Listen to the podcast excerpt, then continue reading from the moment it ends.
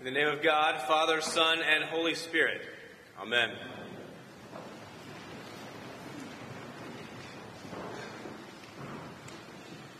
So I was thinking about our just incredible passage uh, from the book of Romans. One particular word jumped out uh, at me. It was the word but. And I had to chuckle. It reminded me of a day uh, that I was uh, that I had when I was in college. One of those days that you never forget. Uh, it was a beautiful late October day in Winston Salem. A friend of mine was coming into town later that day. We were going to go mountain biking. I did, did, a lot of mountain biking then. I was really looking forward to that. I um, was walking to class, stopped in the post office, and what do you know? A letter from my girlfriend. Uh, this, is a, this is a girl that I was really sure I was going to marry. She had said the same, um, but she was studying abroad uh, that semester. And, um, it, you know, I started to read it as I walked to class. It was a long letter. It had been written over several days. Uh, and I was reading about all the great things that she was learning and experiencing. But I wasn't able to finish the letter um, because I, I got to class. It was my economics class. And I was really looking forward to it because I was scheduled to get a test back that I was sure that I had aced. I heard somebody laugh. Um, well, it turns out that uh, I got a 60 on that exam and, it, and, and an invitation to see the professor after class. By the time I got away, I was late to meet my friend, and so I was rushing on my bike to the place where I was supposed to meet him, and I, I sort of wasn't thinking straight, and I, I, I jumped, to, tried to jump a curb, and I wiped out right in front of a whole sorority that was gathered there on the lawn. I was scraped and I was embarrassed and I uh, hustled on to meet uh, my friend. I put my bike up on the, the rack of the car and we drove off to the trailhead with some other folks and got my bike off the rack and I had a flat tire. So I, I sent the rest of the guys on. I took one of the cars and went back to my dorm room. But at least I had the second half of that letter to read. Got back to my dorm and read something like, you know, I really miss you a lot, but there's this other guy I've met. It was not a really good day. it started out good, but that's a powerful little word. But the thing about but is that what you really want to say is always the thing that comes after it. Close, but no cigar. Thanks, but no thanks. It was a started out a day that started out good, but things went downhill fast. What matters is the final word, the thing that comes after but. And we often use the thing that comes before but to give ourselves permission to say the thing that we really want to say after. I love you, but you're driving me crazy. I'm sorry about those things that I said, but you just make me so mad. Now, it can, it can work the other way too. You can use the exact same words and just swap what's on the back end, the back side of but, and get an entirely different meaning. You're driving me crazy, but I love you. Know, you really make me mad, but I'm sorry about those things that I said. It's a totally different tone. Because what matters is the final word. Just a little, little free bit of marital advice for you. Comes with this sermon. Our passage from Romans, the Apostle Paul is beginning to talk about the fruits of justification by faith. And if that sounds a little churchy, uh, it's just really the good news that in His great love, God has orchestrated for us who are fallen and rebellious, who are worn out and broken, who are ambitious and frustrated, who are stressed out type A's or self righteous type B's, that all of us now are maybe freely and eternally right with Him through the saving and redeeming life, death, and resurrection of His Son Jesus. And that saving work of Jesus may be ours, not by meeting him halfway, but, but simply by faith.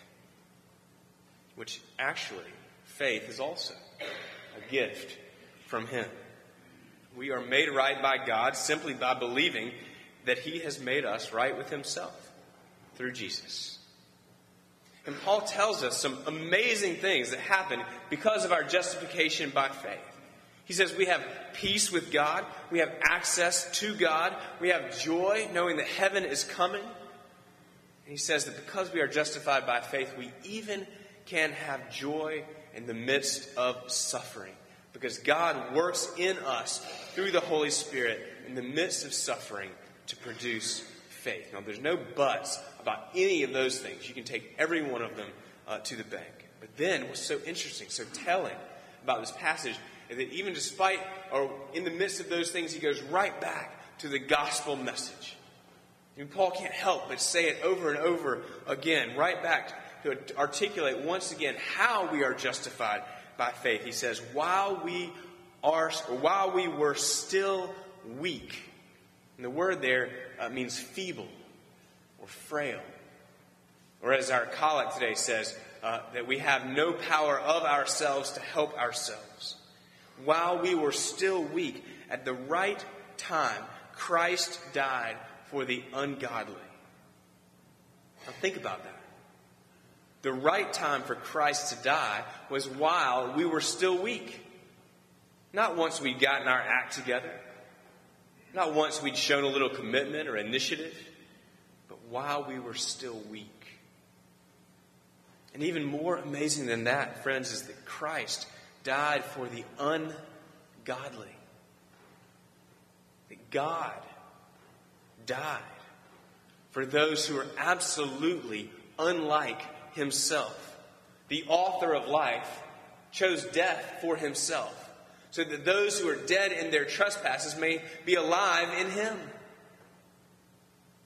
And you can just hear Paul just sort of stop and think to himself in glory and wonder at the, at the simultaneous craziness and, and goodness of the gospel. Like that just that just doesn't happen that Christ would die for the ungodly, that Jesus Christ, the author of life, the one through whom all of creation was made, the, by whom all things hold together, the sole satisfier of the law and the very definition of goodness, that he would willingly and freely give his life for people who wouldn't dare do the same for him?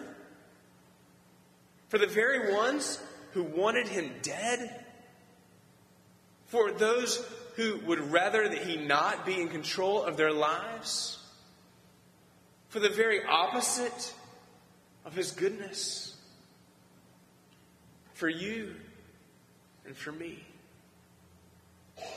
Paul says, I mean, think, think how, how extreme how incredibly rare it, it, must be even to conceive of someone volunteering to die in the place of a good person, a respectable person, someone who would dare to do the same for them.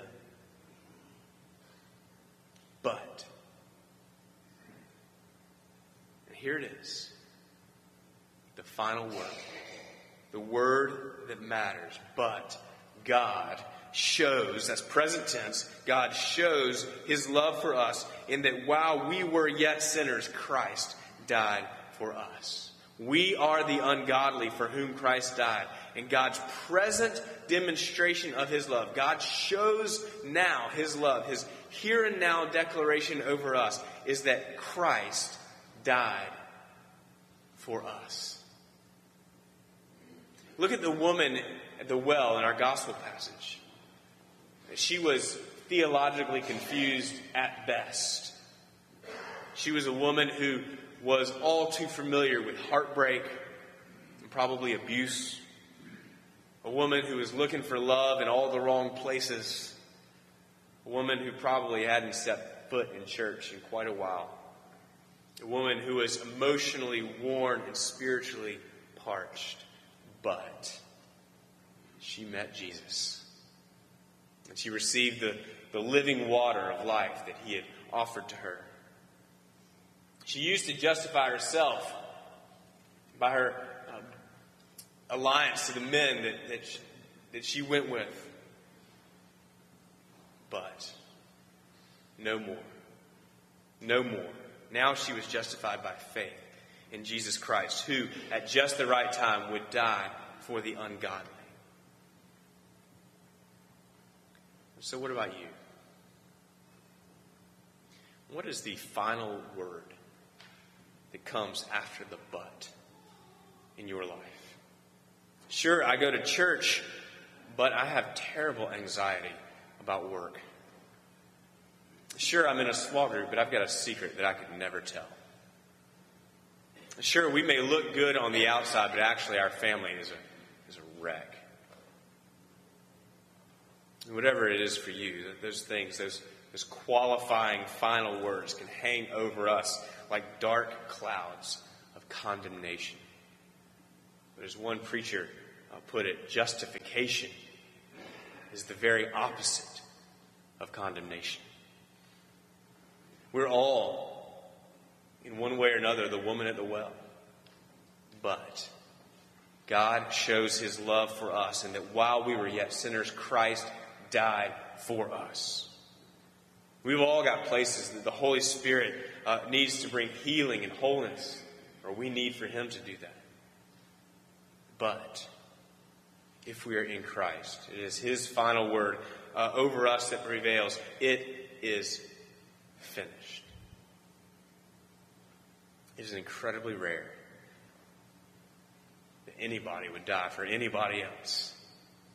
But God shows his love to us in this that while we were yet sinners, Christ died for us.